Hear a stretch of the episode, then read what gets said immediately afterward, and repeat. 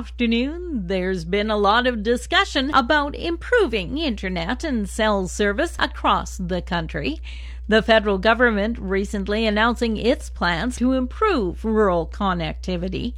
Jeremy Welter, chair of the APAS Rural Connectivity Task Force, is encouraging people in rural areas, whether you live in towns or on the farm, to take part in their internet speed tests. And the more people that take it and the more often people take it, the better we can uh, formulate a picture of what internet connectivity looks like in Saskatchewan, what people are dealing with for average speeds throughout the course of a day, a week, or a month.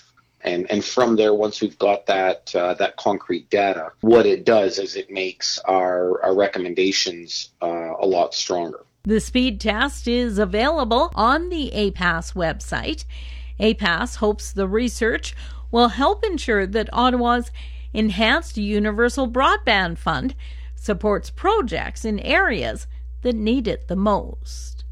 Well, we told you about this earlier. Manitoba's Fred Greig is the new chair for the Canadian Wheat Research Coalition. We caught up to Fred to talk about what farmers want to see in new varieties. From every area, there's a little different uh, priorities, and in you know the southern third for sure of Manitoba, we're always looking for a, a best disease package we can get, and right up front is probably Fusarium head blight. So, but yield, quality, standability. Recently, the CWRC announced a $22.6 million commitment over five years to a core breeding agreement with Agriculture and Agri-Food Canada to develop new wheat varieties.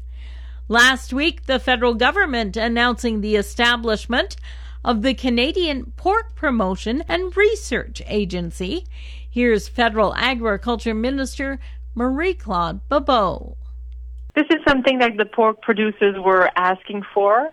Actually, uh, similar agencies already exist in a few provinces, but uh, their expectation was to have only uh, pan-Canadian agencies so they can join forces and resources. And uh, also, they were asking the federal government to apply the, the fee to pork uh, importation.